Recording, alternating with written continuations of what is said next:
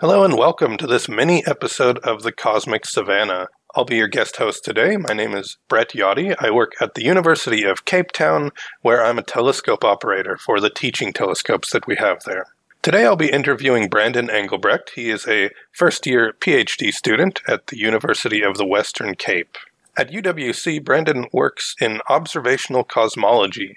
Now, cosmology is the study of the origin and the evolution of the universe. And Brandon works with MeerKAT data. You might remember MeerKAT from a previous episode of the Cosmic Savannah, where it was talked about in great detail. Brandon looks at data sets of large structures in the galaxy, some of the largest structures, in fact. He looks at galaxy clusters.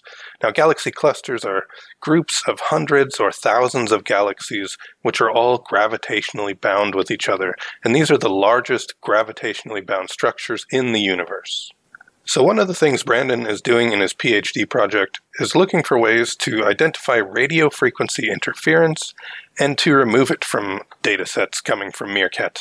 These RFI sources are usually satellites or other things which emit in the same frequency as the astronomical data that the astronomers are trying to get from the telescope. Brandon and I first met in 2016 when we were both volunteering for the South African Institute of Physics annual conference, which was held in Cape Town that year. So I was very excited to get the chance to interview him today. And without further ado, here he is.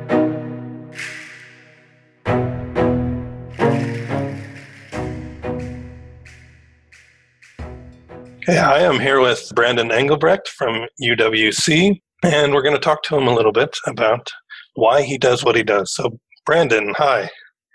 Hi there, Brett. How are you doing? I'm doing great, thank you.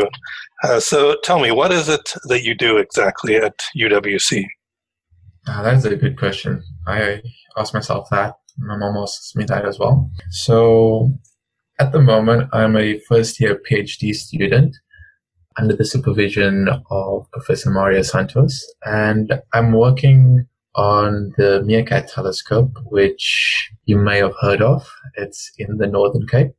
And what I do at the moment is looking at ways of improving data analysis for our particular project. And it's been a challenging road, but so far I'm enjoying it with mild setbacks here and there. Can you tell me what the MeerKAT telescope is? It is the world's most powerful radio telescope. It looks at the sky and looks at sources of the sky and receives information in terms of light. And we get data back from the telescope. And from this, we try and see basically what an individual wants, or not wants, but what an individual um, is hoping to find. Many people um, use the telescope for different things. Few people use it for imaging. Few people use it to map structures in the universe, and that's what I use it for. I use it, well, not me, but my supervisor uses it, uses it to map structures in the universe. These structures are not planets or galaxies, but they're actually um, entire galaxies or clusters of galaxies or clusters of clusters so that's what we use the, the telescope for. You said that your project has to do with data analysis. So can you tell me what that entails? At the moment, for the PhD, the, the PhD is the project, but it gets cut up into three sub projects, and each one is as important as the next. For the first one, it's data analysis, of the telescope. So we've asked the telescope to point at a particular patch of the sky. It then observes that patch and we get data back. And my contribution to analyzing this data is to actually look for radio frequency interference objects. So these are objects that are man-made satellites.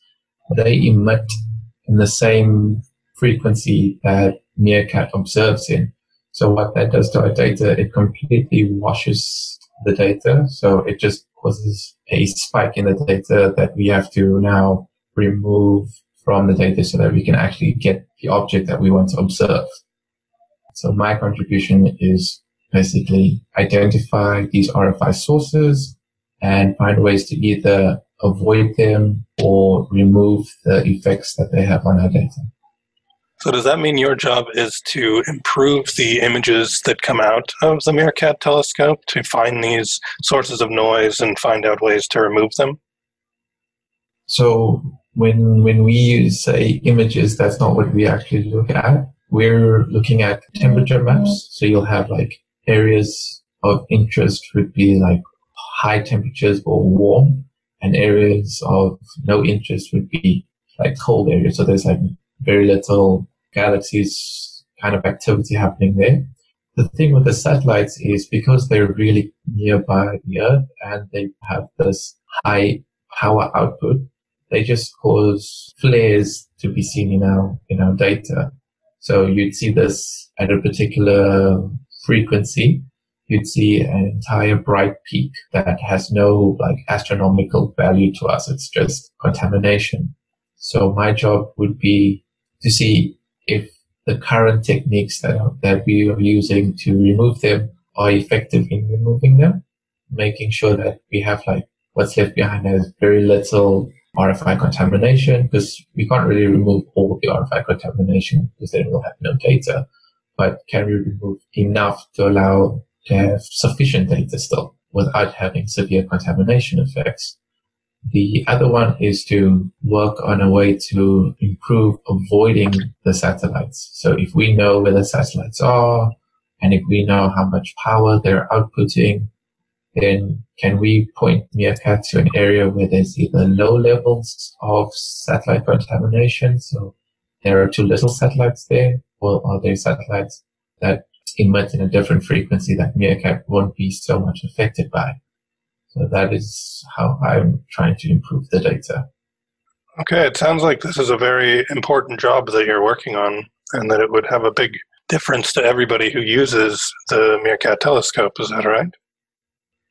I'm not a big picture, big picture kind of person at the moment. I'm more, I'm just focused on trying to get this project out of the way so I can move on. But my supervisor says the same thing. He says that this is quite important for the fact that those that want to work with the same kind of system that we're working with on Meerkat, this looking at getting the images in temperature fluctuations, this would be very important for that purpose. As well as my co-supervisor says that Meerkat would like this, in, well, not Meerkat, but SKA would like this software to track satellites to at least know where and when would there be a cluster of satellites. I'm sure it's nice to know that you're contributing to to the Meerkat project and to other future astronomers. Yeah, I mean, at the moment, I don't see any of this, so it's it's like maybe this little light at the end of the tunnel that I'm I'm running towards. Because right now it's just all like doom and gloom kind of thing. Hopefully, at the end of all this, that is where this project can take me. I will stay tuned with your uh, upcoming work over the next couple of years. Can you tell me why did you get into astronomy in the first place, and in astronomy, why radio astronomy? So why astronomy? To be honest, I was lied to. It was false advertising in a sense. So in grade 10, I, I won't forget this. I watched these documentaries. So you have like Brian Greene and you have Neil deGrasse Tyson and uh, Michio Kaku. And they were talking about theoretical physics. And I was kind of going into a more that kind of route. But then I saw Neil deGrasse Tyson and he introduced me to astronomy. And I was like, is there a way to combine the two? And then I found astrophysics. Except nobody told me that there'd be like, like I, I get that there'd be like mathematics. I just didn't know that there'd be like this high level of mathematics. So I was just like, uh, no, what, what, this is not where I want to go. But I, I persevered on first year, second year, third year. I kind of enjoyed the maths a little bit. And then in honors, I realized that astrophysics is cool and all that, but I wanted to do something a bit more on a bigger scale. And that's where I found cosmology, which is like studying the cosmos, but you study objects on much, much bigger scales. Like we don't care about galaxies. To us, galaxies are just like a star in the night sky. It doesn't have so much effect for us. We prefer studying a whole bunch of galaxies together, at like even much bigger scales than that. And cosmology had even more mathematics, and I was not impressed with my choice. Uh, I pushed some more, and then I found out that in cosmology, you have divisions. You have theoretical, which is more maths, or you have observational cosmology, which is more like, yes, there's maths, but there's, it's more computational. It's more data analysis kind of work. And I was like, you know what? I'm not prone to the maths, but I am prone to working on a computer writing code. So let me go and do that one. And from observational cosmology, radio, um, observational radio cosmology was a very easy choice because of MeerKAT and because they gave me a bursary. So uh, not only did I take their money, I was more obligated to work on work in the radio realm of cosmology. And so far it's not been so bad because my honors year project, master's year project, and now even my PhD project, they have all similar areas. Like there's, there's a connection between each of them. Yeah, I'm supposed to know a lot, but I, I really don't. I think it's a, a problem that most people um, outsiders or, or people outside of academia think we know a lot. Honestly, there are people that do, and then there are people like me that no, not really. I'm just here trying to get project one out of the way so I can move on to project two. But Oh, it's, it's a different ballgame when you're having to work with these supervisors and professors and, and stuff that just very, very intimidating. So, just to get this right, you fell in love with astronomy in high school, then got to university and were turned off by the maths. So, you rethought about it and thought, okay, I'll choose cosmology, which I believe is the most math heavy field of astronomy, if I'm not mistaken. That's, that's correct, yeah. And then you found out, oh, more math. So I'll choose uh, radio astronomy or observational cosmology. And then you chose the uh, most math heavy observational method of astronomy as well. Is that right? So I chose a more computational and data analysis side. I was I was trying to avoid going deeper and deeper into this mathematical realm of, of cosmology. And I was like, this is the point where I'm turning to this side of the world. It's like, yes, there's there's still a lot of maths that I have to do and stuff, but at least I don't rack my brains on pages of pages of equations which might sound like I, I ran away, but honestly, I did run away. You just ran to the coding side. Yeah, I to the coding side for a few reasons. One of which is I do want to improve coding skills. Two, coding is the future. And three, if astronomy or cosmology doesn't all work out, I can always try my skills in the real world of all astronomers going to this kind of data science. Yes, you can always fall back and find a job in the business sector, I think, right? Mm-hmm. With uh, your coding and your data science skills that yes. you've learned. Thank you for your time, Brandon. And it's been great chatting with you. You too, Chris.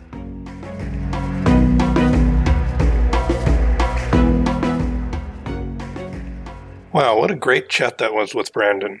I especially liked his story about his road, where he started an, an, interest in physics, went to astrophysics, and then changed to cosmology, and then changed to this observational radio cosmology. And throughout it all, he didn't let that heavy maths deter him at all. It really sets an example for future astronomers to persevere.